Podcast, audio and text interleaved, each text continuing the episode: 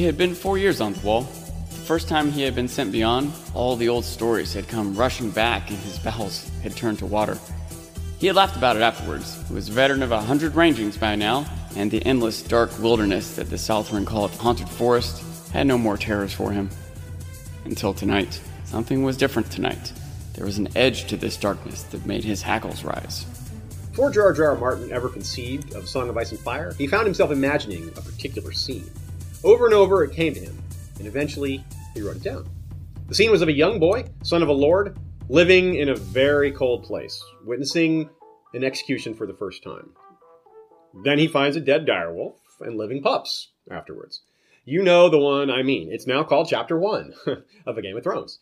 It was just a seed then, and as George R. R. Martin has often said, there are two kinds of writers architects and gardeners. So calling it a seed is perfect because George R. R. Martin is the latter. From that seed grew the rest of A Song of Ice and Fire, and I guess we can be very thankful that his inner muse was so persistent and that he wrote it down. Or watered that seed if you prefer to continue the metaphor. Now, obviously, that's quite a lot to have grown from one scene. The level of detail went from very cold place to an incredibly developed, deeply considered world with a variety of cultures and traditions, not to mention the rich history that we all love so much. now, that same depth in the setting is found in the characters. Minor characters have compelling reasons for being who they are and why they are who they are. Now, all these concepts come together right here in the prologue. It's the only chapter that takes place before that original scene. It was kind of cool. Now, we're thrust right away into a vibrant setting and immediately given insight into how this place works. Through the eyes of a character who turns out to be very minor indeed, same as the two men he's with. Though at least his companion Gared, the one later executed for desertion, can claim to be part of the original scene George R. R. Martin imagined back in the early 90s. A real OG. Uh, OG stands for original Gared in this case. It's even cooler than that, though. How awesome of a character are you if you're the first character ever imagined killed off in A Song of Ice and Fire? Now, he wasn't actually the first one killed, just the first one imagined. Because the first one to actually die turns out to be Sir Waymar. Typical young lordling stealing the thunder of the common man at arms. Shameful. Anyway, Will is our point of view, but Gared, again, sets some key events in motion. His death is not just the first in a long line of A Song of Ice and Fire deaths, it leads to the discovery of the direwolves and prompts the dispatching of a search party, a certain party led by Benjen Stark. So these are major events that begin setting the stage for what are obviously huge parts of the story. The prologue, in turn, sets the stage for that. It isn't a very long chapter, and because it's intense and exciting, it's easy to dismiss as an action scene. But there's quite a lot going on. We just have to slow things down long enough to figure out all the stuff that George has packed into each sentence. And that's a real challenge because, I mean, consider back when you're reading it for the first time. Who wants to slow down and do all that analysis when you've got some warrior dude about to cross swords with a creepy supernatural being? So, yeah, very few people are going to slow down and analyze that, which is why we have to reread and why it's so much fun to do because there's so much there. It's a rewarding experience. This is why our fandom is so vibrant, and this is why a chapter published in 1996 is still worth analyzing here in 2016. So, hello and welcome to the second ever episode of Aziz versus Chapter. This is not only an episode on the first chapter, but it's our first episode exclusively for friends, donors, and of course, patrons like Jeff Gnarly the Long Snapper, History of Westeros' First Sword, and Lord Mark of House Joseph, the Snow in Winterfell, with Mazalacartho, a white dragon with green scales, horns, and wings, as you can see. We'll start with the first act. One thing I pointed out in the Kevin episode with different language is that it serves as a transition. It takes us from the second act to the third. So I'll just say that now instead, since I didn't say it then, and I use it as a segue to this prologue, which sets up the first act. First acts by necessity feature a lot of introductions. Everything is new after all. You don't know anything about the world you're in. And by the time you read the prologue to A Clash of Kings, second book, you know a lot about Westeros and the story itself.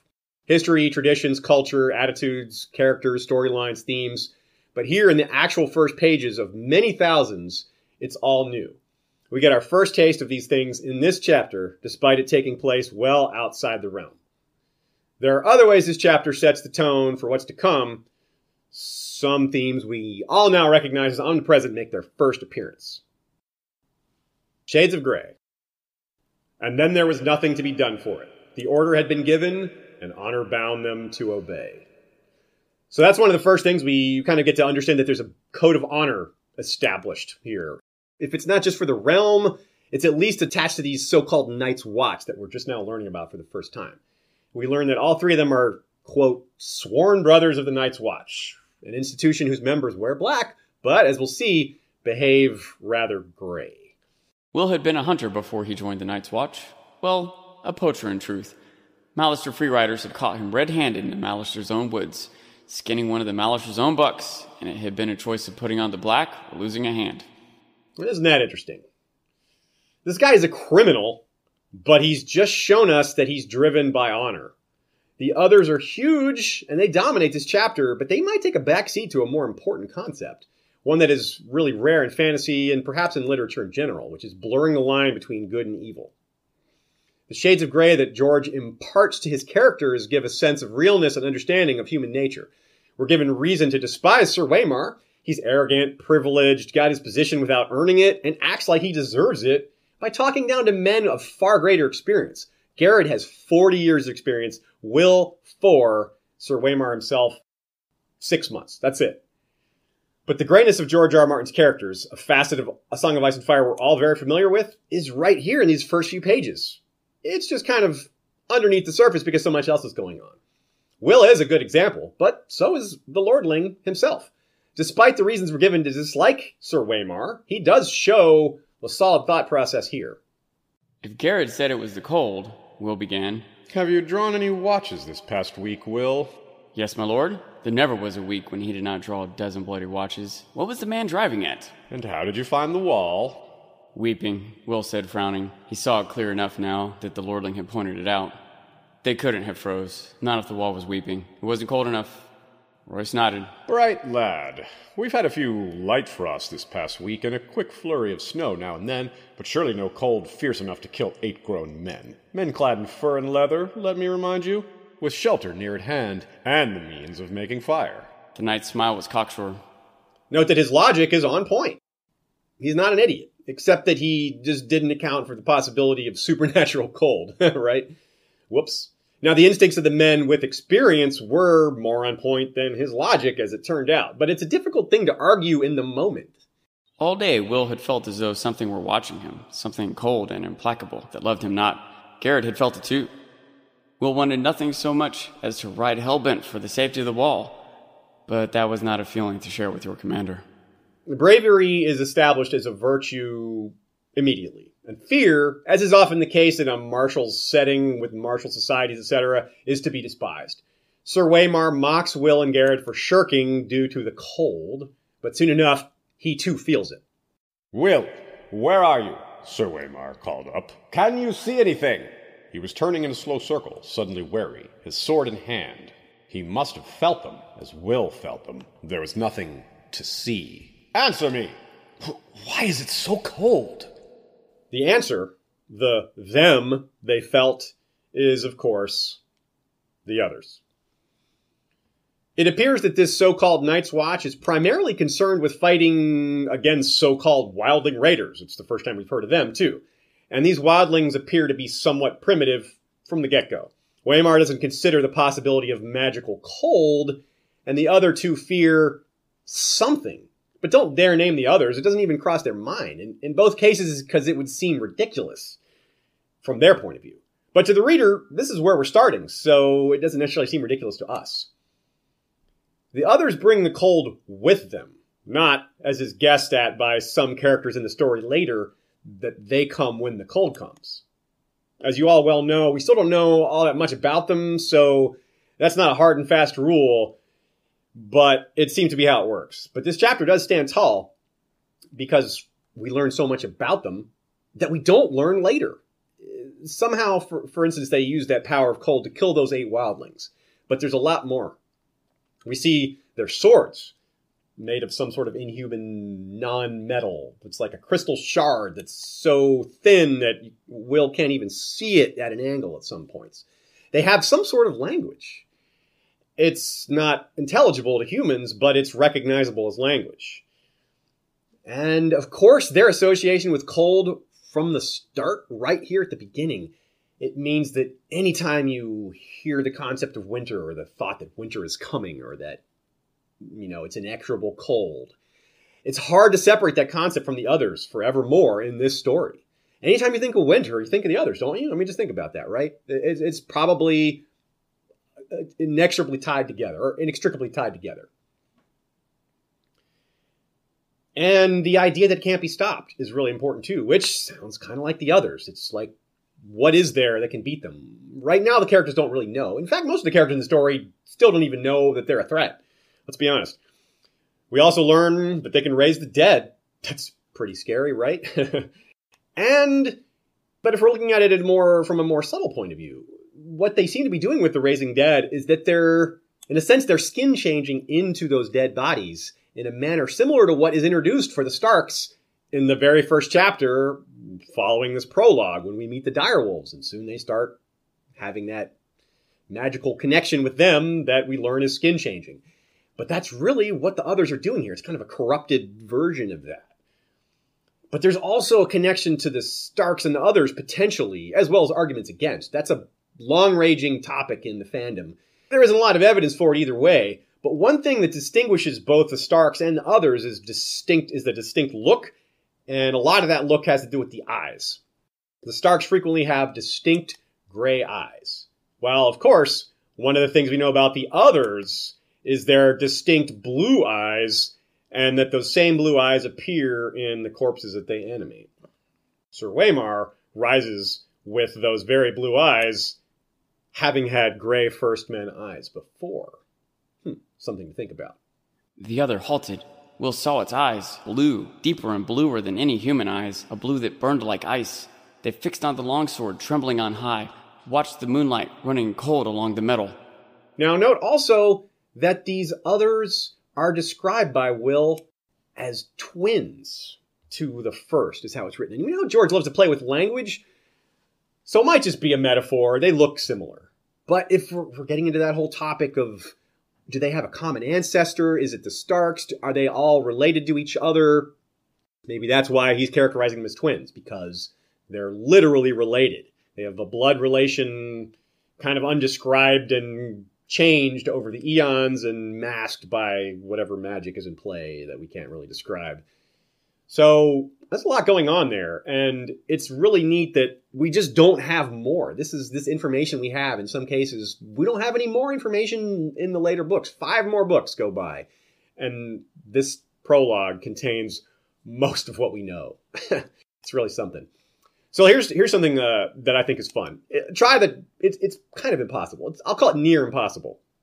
Put yourself in the place of this particular White Walker, the one who's about to fight Sir Waymar for beings that may live a very, very, very long time and may have only recently returned to the world, or if they just recently woke up, rose again, whatever, we don't really know what to call it, but it seems that they've come back to the world through some mechanism. Now, can you think of a reason why the other would maybe slow down and look at Waymar's sword like that? I think he's maybe probably worried that it's Valyrian steel. That seems to be the popular logic there. The reason he takes a close look at the sword is to check to make sure it's not a special threat. For all he knows, Valyrian steel swords are everywhere now because they've been asleep for thousands of years, right?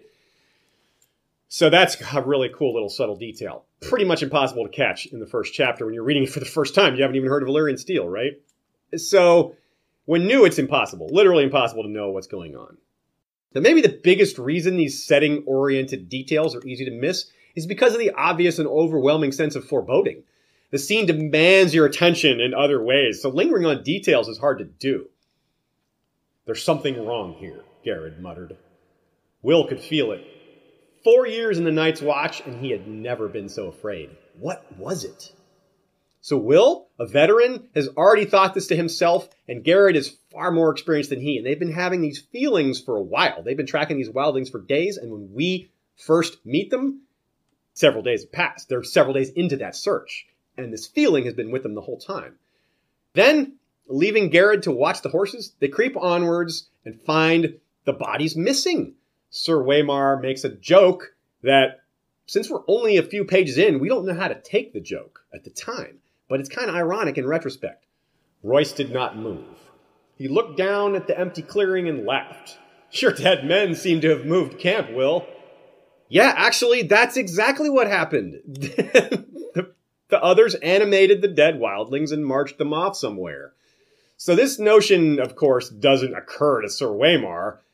So it's easy for him to tell himself that Will was lying. And he, because he didn't see the dead men there with his own eyes, but the readers know for certainty that Will is not lying because he's our point of view. We know and we see inside his head he's not lying, and his terror is real and palpable. Will's voice abandoned him. He groped for words that did not come. It was not possible. His eyes swept back and forth over the abandoned campsite, stopped on the axe. A huge double bladed battle axe still lying where he had seen it last, untouched. A valuable weapon. The weapon's presence makes sense later, and making sense of it becomes terrifying. The tension grows anyway, though, despite that reveal being delayed. Now, Song of Ice and Fire makes me feel a variety of emotions, but only the others can tap into that, that sense of primal terror. I got a chill the first time I read the prologue to A Storm of Swords, because we finally get a hint of the others after so long, after that long layoff. And this prologue sets all that up. A shadow emerged from the dark of the wood. It stood in front of Royce. Tall it was, and gaunt and hard as old bones, with flesh pale as milk. Its armor seemed to change color as it moved. Here it was white as new fallen snow, there black as shadow, everywhere dappled with the deep gray green of the trees. The patterns ran like moonlight on water with every step it took. So, what do you get out of that? Shadowy, icy, graceful, old, really old. And the shifting colors, that's interesting too. It, they seem to manifest in three particular shades green, white, and black. Does that sound familiar? It should. Those just happen to be the colors of Dany's dragons. I don't think that means anything. I don't think he's it's an intentional parallel. It might be though. And I did always think it was interesting that George went with the more muted colors for the dragons. No silver or gold or red. In history, there are some like that. There's a famous red dragon. There's silver and gold. Those were those were out there. But the ones in the Song of Ice and Fire proper, not so much. He went with the muted colors. He may have been thinking of the parallel. It could be a coincidence. I lean towards coincidence, but hey, it's your it's everyone's interpretation is valid here. We we don't know yet if we ever will. They emerged silently from the shadows, twins to the first, three of them, four, five. Sir Waymar may have felt the cold that came with them, but he never saw them, never heard them. Will had to call out. It was his duty. And his death if he did. He shivered and hugged the tree and kept the silence. In its hand was a longsword like none that Will had ever seen. No human metal had gone into forging that blade. It was alive with moonlight, translucent, a shard of crystal so thin that it seemed almost to vanish when seen edge on. There was a faint blue shimmer to the thing, a ghost light that played around its edges, and somehow Will knew it was sharper than any razor. Yet, despite the otherworldliness, we are clearly meant to see the familiarity here as well. These are humanoid creatures carrying swords and wearing armor. A child's snow knight is a quote that comes much later in the series as an offhand comment made to Sam. But really, they are a lot like knights five of them hold back. It's almost like a bizarre form of chivalry. They don't gang up on Waymar. They're, they do not six on one him. They one on one him and wait. So there's an intelligence and restraint, and that's even more scary. They're not just mindless killers. The one that Waymar is fighting also eventually speaks. And though his words are alien, his gestures and tone are human enough to be recognized for what they are. The other said something in a language that Will did not know. His voice was like the cracking of ice on a winter lake, and the words were mocking. Sir Waymar Royce found his fury. Waymar has just been wounded, and that may be fueling his fury, but I suspect he feels the insult even more, even though he, like Will, cannot understand the words being said. Sir Waymar had already shown himself to be very prideful, so I that's why I think the insult mattered more to him. And he's a young kid. You know, that's just how young Westerosi are, very easy to insult. So I think that's what bothered him more. But it's really interesting to note either way. And it's also interesting to note, and this is one of the reasons he's a, a, kind of a grayish character, despite being kind of bumbling and naive, but also smart. His courage is particularly notable. Had Will lived much longer, he may have had at last found something to respect in his commander. But of course, he didn't live much longer at all. Now, let's discuss baiting the tropes. It's a trope! You know, from Admiral Ackbar. That's a famous Admiral Ackbar quote, right? Isn't that what he said? Hmm. I think that's how anyway. Now, yet another reason to reread is that the prologue takes on new meaning when you view it through the lens of having read the rest of the story.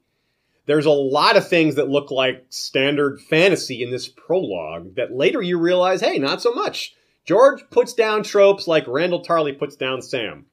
Thoroughly and cruelly. but it takes time to set those things up, right? You can't just do it right away. You got to build the trope up and let it go for a while before you tear it down. It isn't terribly cruel to kill a character you just met. After all, you haven't got to know them. You got to bond with that character, especially when you don't see it coming we probably put up our guard after Ned was executed. Before that, we didn't know what this author was capable of. now, some of these fantasy tropes set up in the prologue are still in play and may remain whole. He doesn't break down every trope. That would be a trope in itself. It would be predictable if he just broke them all. Uh, quite a few work really well for him, and he makes use of that. I mean, there's a reason they're tropes in the first place, because they work.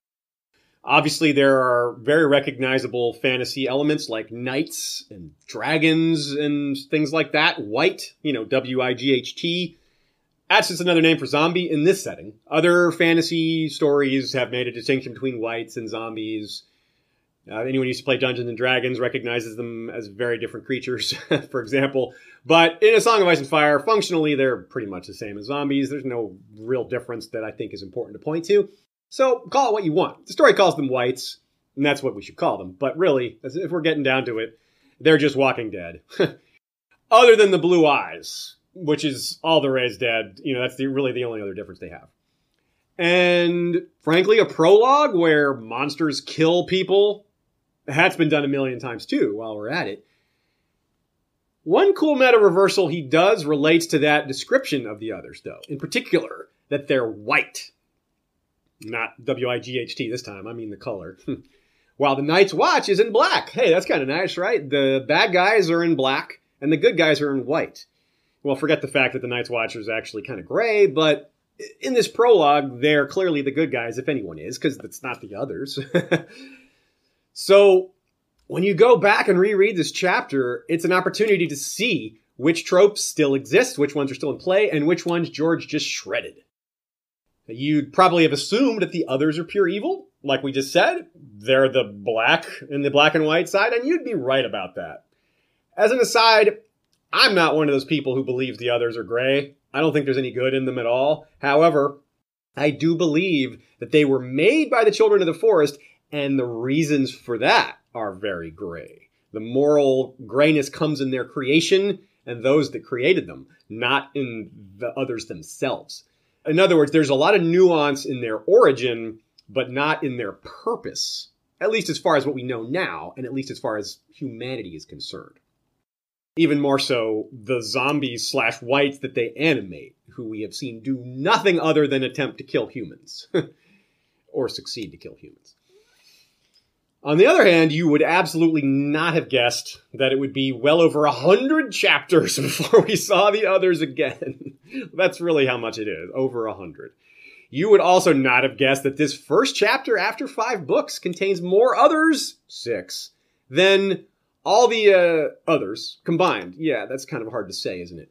The point is that there's more others in the prologue than all the other books put together. Wow. I think the dam in that regard is going to burst come the Winds of Winter. I think we're going to see a lot of others then. But the point remains the trope he did wind up breaking. Yes, the others and wights are not the most original thing George R. R. Martin has done, but the way he uses them in the story, that's what sets A Song of Ice and Fire apart. They emerge from the shadows, and I wish there had only been four. Yeah, because then they'd be foreshadows. Ugh. Couldn't. I'm sorry. I'm sorry for that one. That was really terrible. Let's move on to foreshadowing and the familiar. This chapter starts to set up the plot, the setting, and introduces us to the mysterious bad guys.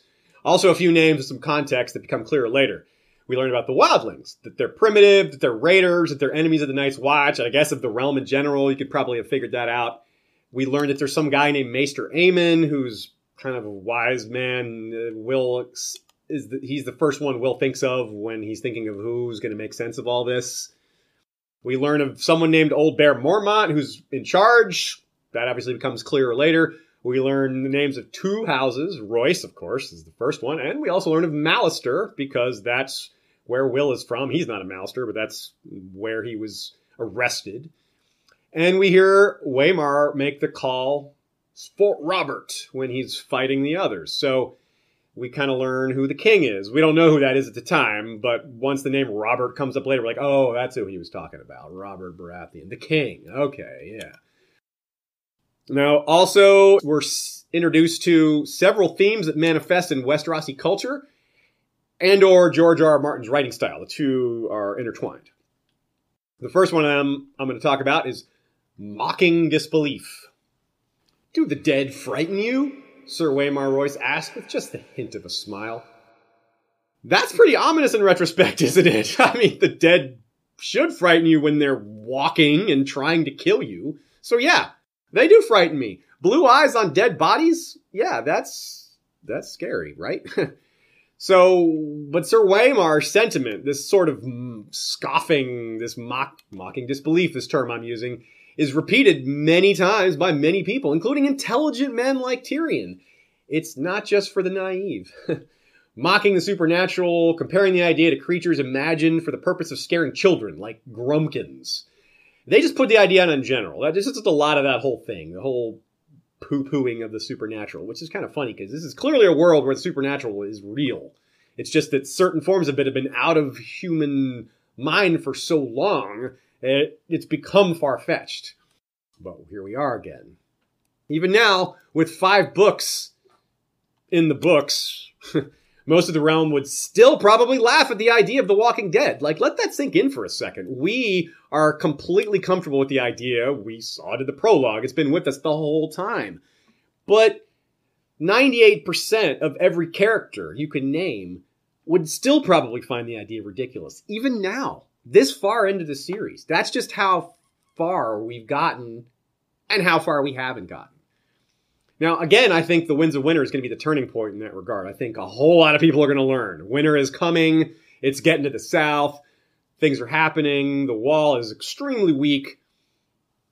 So I think it'll be undeniable when they're in Westeros and witnessed by thousands. The stories will be too many to deny, which is why the dragons started to become believable.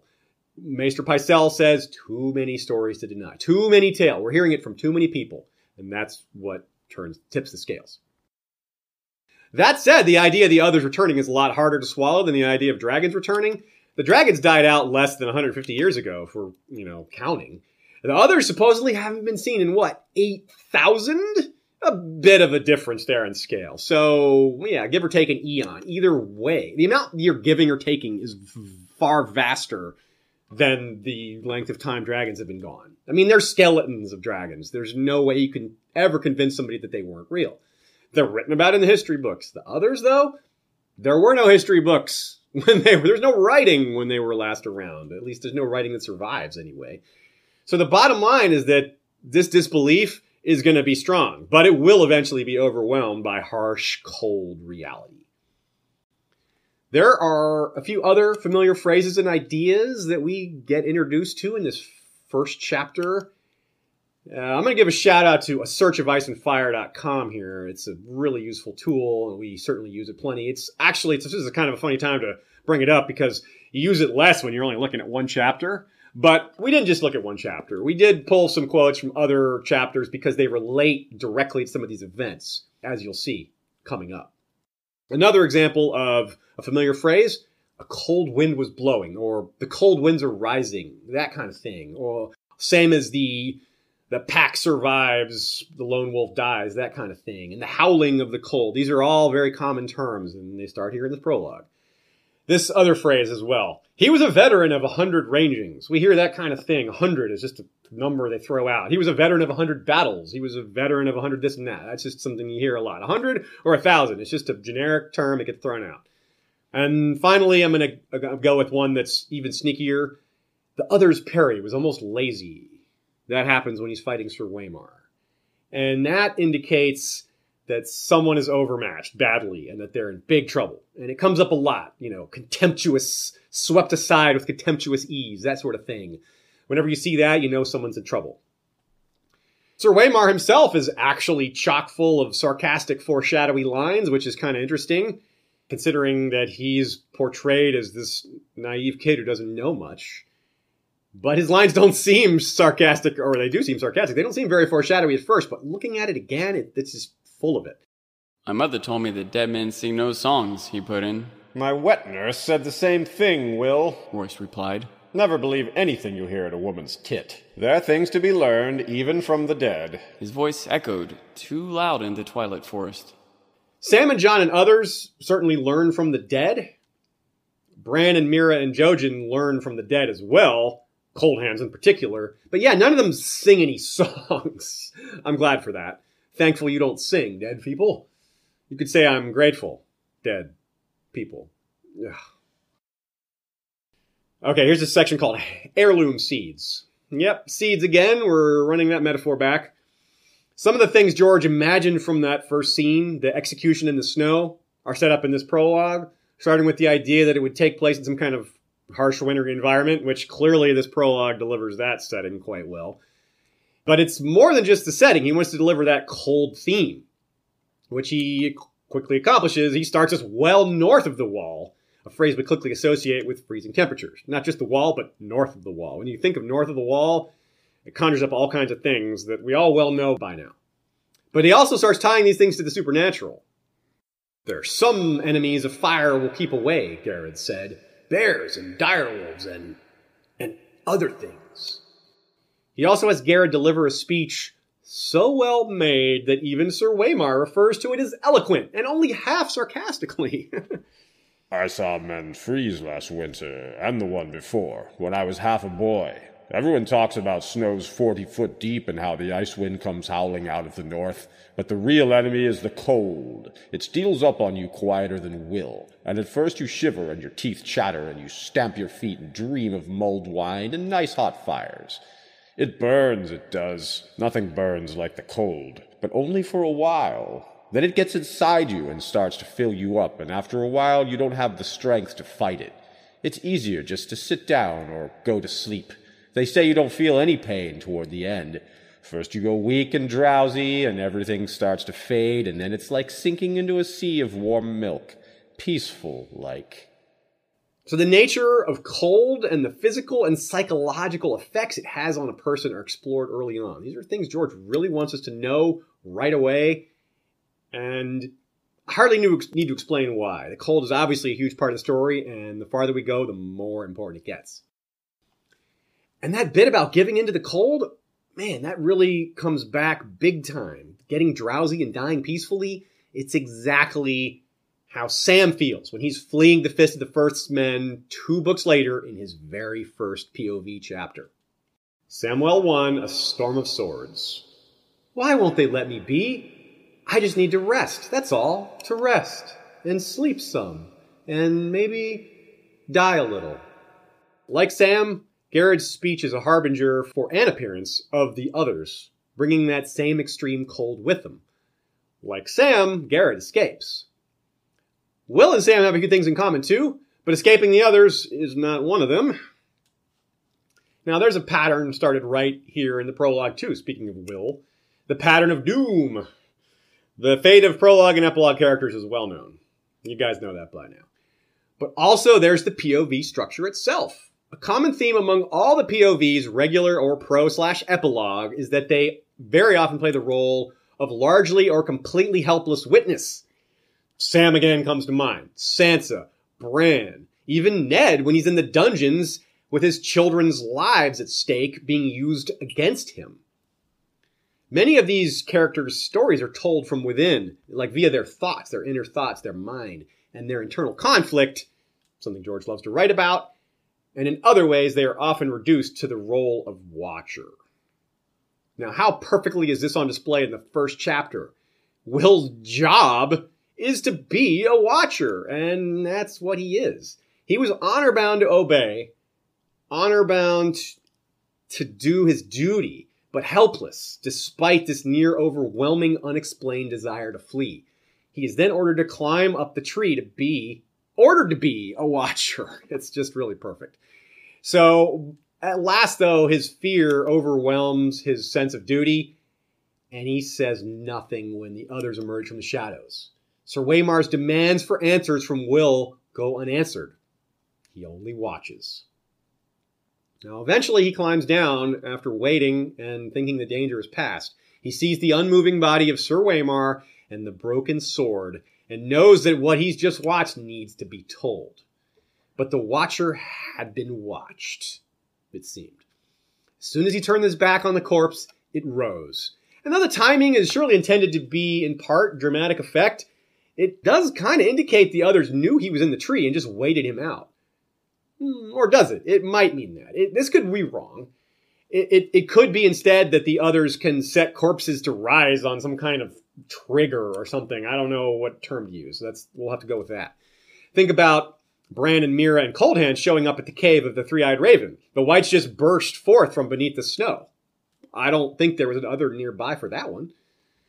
Now, of course, there's also the case of Othor and Jafer Flowers, who were in the party that went to search for Waymar with Benjen Stark.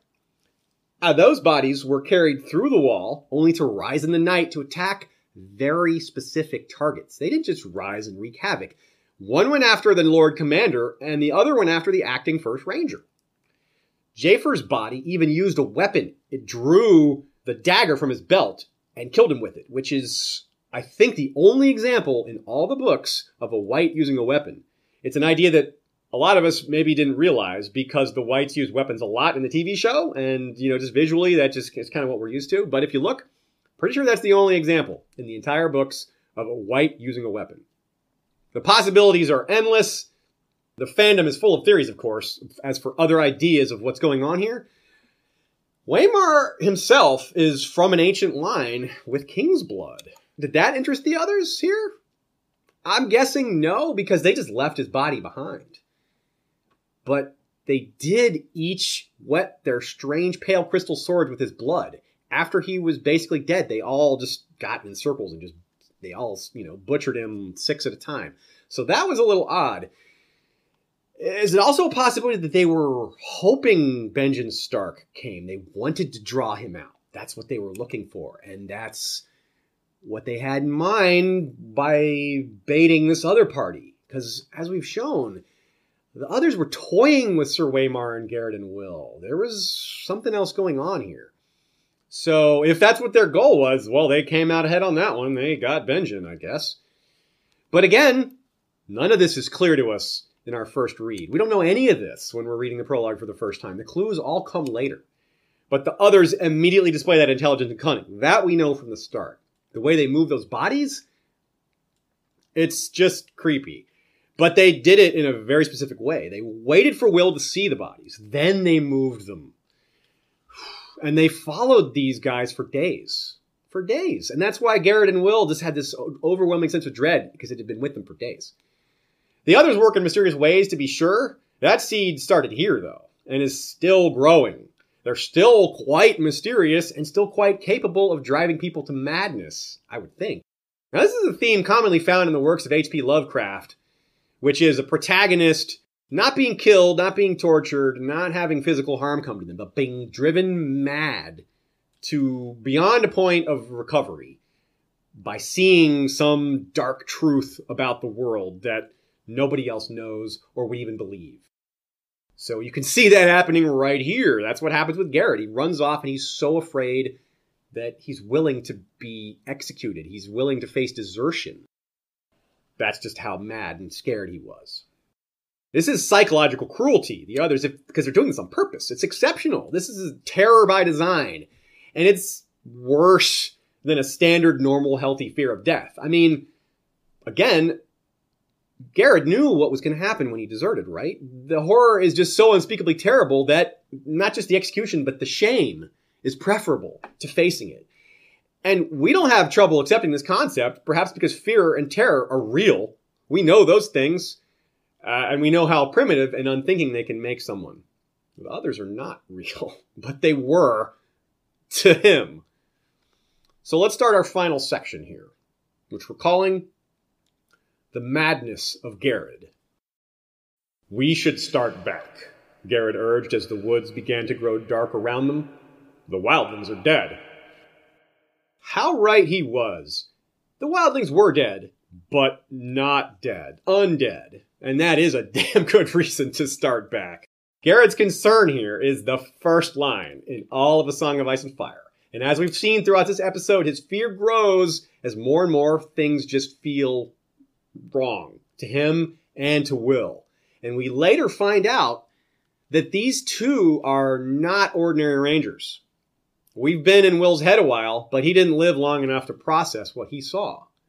True, he had decided to head back to the wall. Unlike Gared, he had no thoughts of desertion, so something else may have happened. To Gared, that is. Something that Gared saw or experienced that didn't happen to Will. Worth considering, right? To understand Gared, you have to combine what we just discussed regarding fear with the idea that the others are real. That's taking fear to levels we can't possibly fathom. It's an unrelatable experience, right? I mean, there's just nothing in the real world that comes close to this. And the more we look at the evidence, the harder it hits. I mean, well, you'll see. This part we're calling as good as any. From Tyrion 3, Game of Thrones. I sent Benjen Stark to search after Yohn Royce's son, lost on his first ranging. The Royce boy was green as summer grass, yet he insisted on the honor of his own command, saying it was his due as a knight. I did not wish to offend his lord father, so I yielded. I sent him out with two men I deemed as good as any in the watch. More fool I.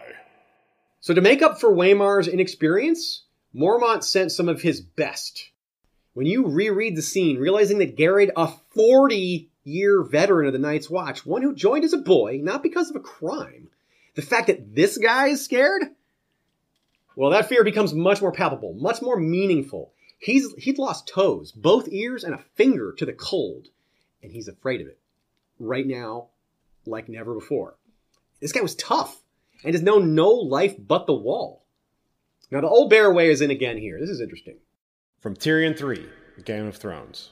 Gared was near as old as I am, and longer on the wall, he went on. Yet it would seem he forswore himself and fled. I should never have believed it, not of him. But Lord Eddard sent me his head from Winterfell. So something was watching them. They felt it, as I showed in a quote earlier. That something most certainly could have killed them sooner, though. That something didn't kill Gared on purpose, I'm thinking. Now, killing Gared would have some benefits. They get another wight in the army of the dead, but I think his fear has more value. I just went on at length about this man's experience and quality as a ranger. If something scares that man, wouldn't some of his sworn brothers lose a bit of heart too? Right? We later learned that Gared was the fourth executed deserter of the year.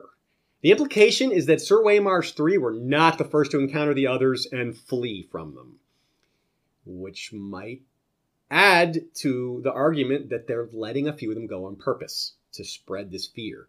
Now, later, Robb and Bran and Theon encounter more deserters with some wildlings, including an important name that we all know. These men and women are frightened and desperate. From Bran 5, A Game of Thrones. You want to go back there, Osha? More fool you. Think the White Walkers will care if you have a hostage? No, they won't. Well, maybe they will if it's a Stark, but not enough to let you go. So Gared was not the first nor the last to be scared to the point of oath breaking, knowing full well that the North is extremely hostile to a deserter from the Night's Watch. There's just no safe havens. Think about the chance they're taking, just how desperate the whole thing is. And for Gared, it's even worse. He's not a wildling. what a thing to give up, though.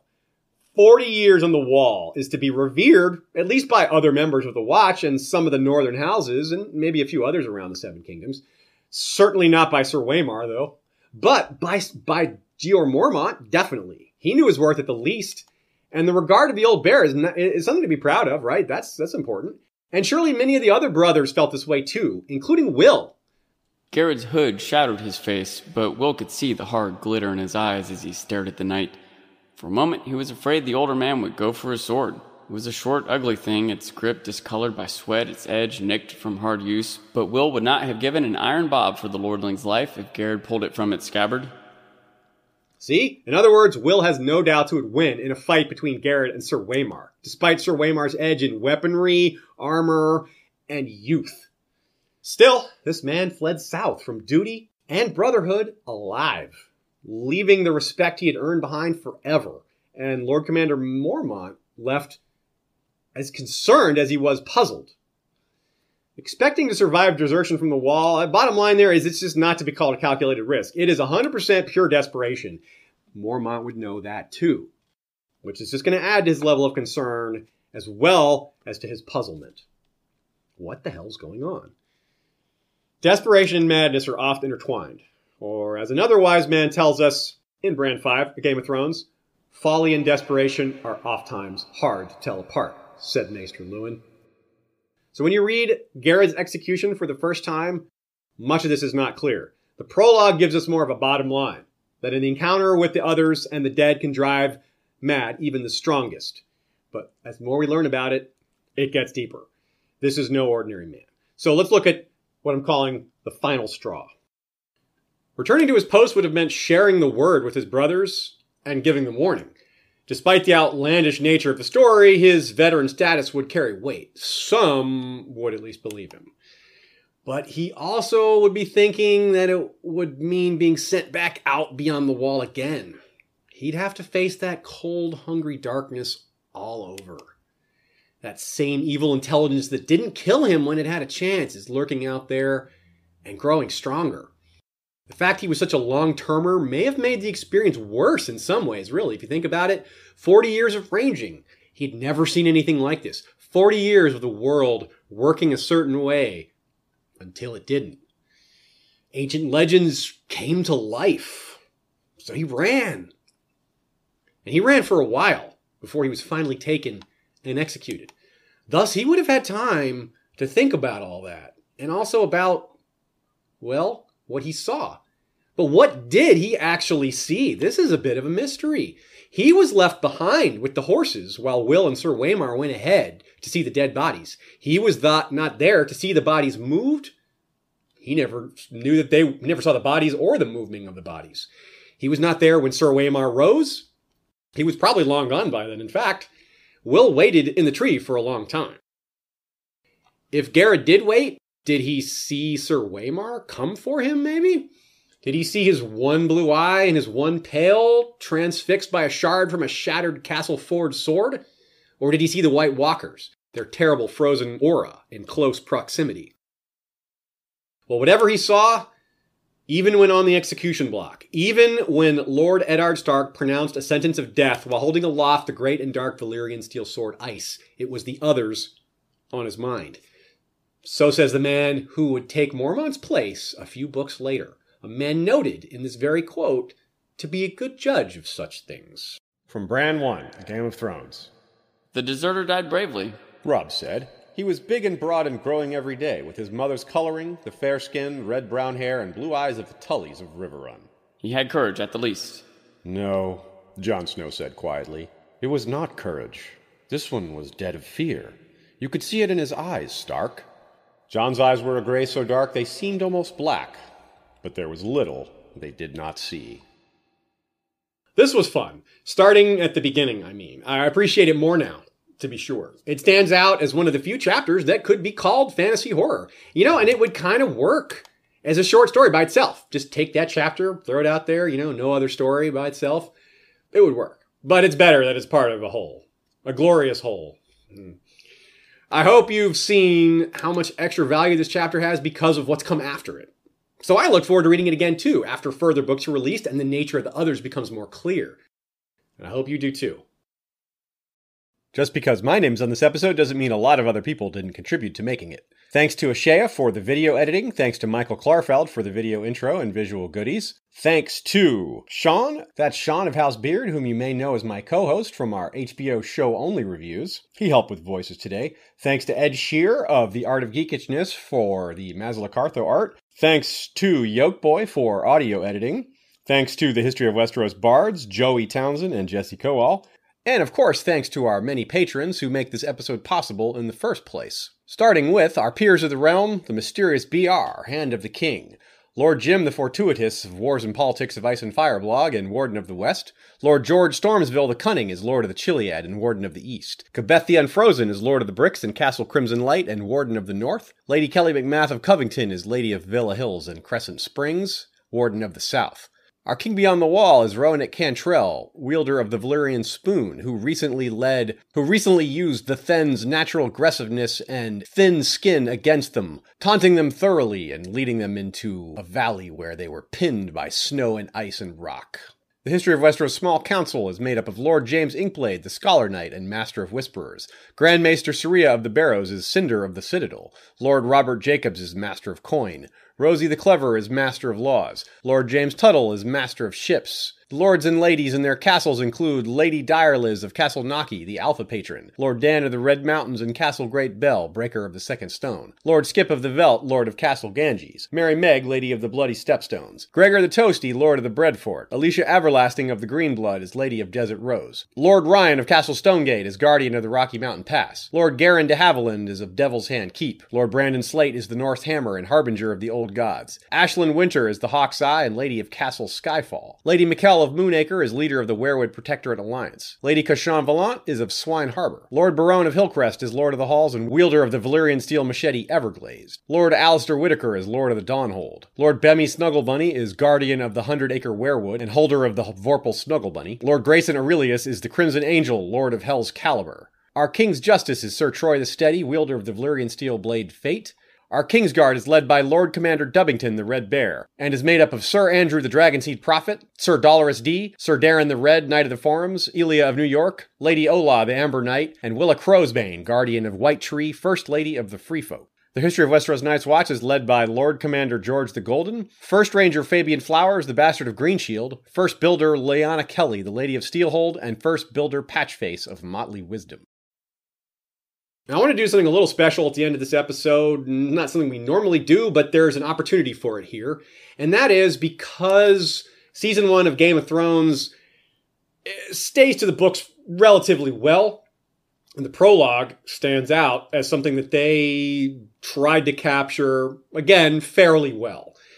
So I want to talk about, since we have the opportunity, have a little time, why not discuss the differences and point out some of the things that maybe actually tell us a few things about the books? One thing in particular.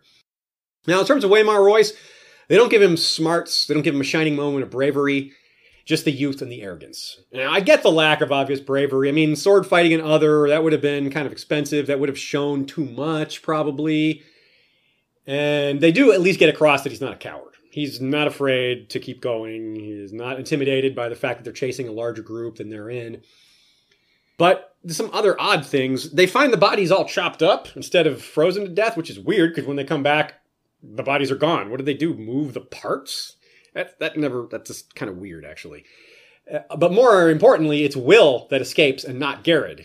That's it's a little you know it's reversed. So it has a little bit less weight to it because it's the younger guy running away and, and being afraid rather than the ex- very, very experienced veteran who is somehow so afraid of this that he deserts. But still, it has a lot of impact because we see how big a deal it is to desert the Night's Watch right away. And in the follow up scene, Ned explains to Bran that Will claims to have seen the White Walkers, which is not something we get in the prologue it's, or in the Bran 1 in the books. And I like what they do here in the show. Bran cuttingly asks, So he was lying? And Ned cleverly answers, A madman sees what he sees. Which is kind of a dodge, really, if you think about it. Uh, but I think that this is the one thing we can glean, or at least feel more confident in, from the book prologue versus the TV prologue. The idea that the others were toying with Gared and with Will and Sir Waymar before killing them and letting Gared get away. It's not necessarily something everyone accepts that there was something kind of toying going on. That they, especially the idea that Gared was let go. But think about how it's done in the prologue. It's blatantly presented this way. The other kills Gared in full sight of Will, cuts his head off, and throws the head at Will. And then the next thing we see, Will is being captured as a deserter. They clearly let him go in the prologue. He was right there, and he wasn't even trying to run away anymore. He just collapsed in the snow, sitting on his knees in fright. Now, especially in the early parts, George explained to Dan and Dave what a lot of these scenes were trying to transmit, what the point was. And a lot of times, what the TV show does is it takes something subtle and makes it more obvious. So, if indeed that's what's happening, that's what we've seen here. They took the fear that the others intentionally put into Gared or Will, depending on whether you're talking about the TV show or the book, and wanted that to spread. And they did that in a subtle way in the book and a very straightforward way in the show. But I think the point is the same, and I think it is meaningful. So we'll have to wait and see what's in store for us in the future whether the others were going to continue to use this tactic of spreading fear. But I think even if they don't engage in it too much anymore, it's already started to work. And as more people in the realm find out the others exist again and are real, it'll be very interesting to see how that fear spreads through the realm and how that works its way through with all the other plot lines that are happening right now in Song of Ice and Fire.